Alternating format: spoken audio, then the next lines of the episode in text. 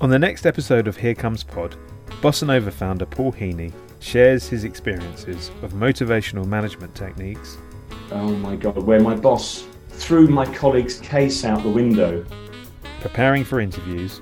There's no other way of putting it. I was sweating like a racehorse. The joy of sales. The guy said, Do you hear that sound? I said, No. He said, That's the sound of the tyres going down on your pitch. And the organisational challenges of MIPCOM. The porn star was also running the stand. Enjoy.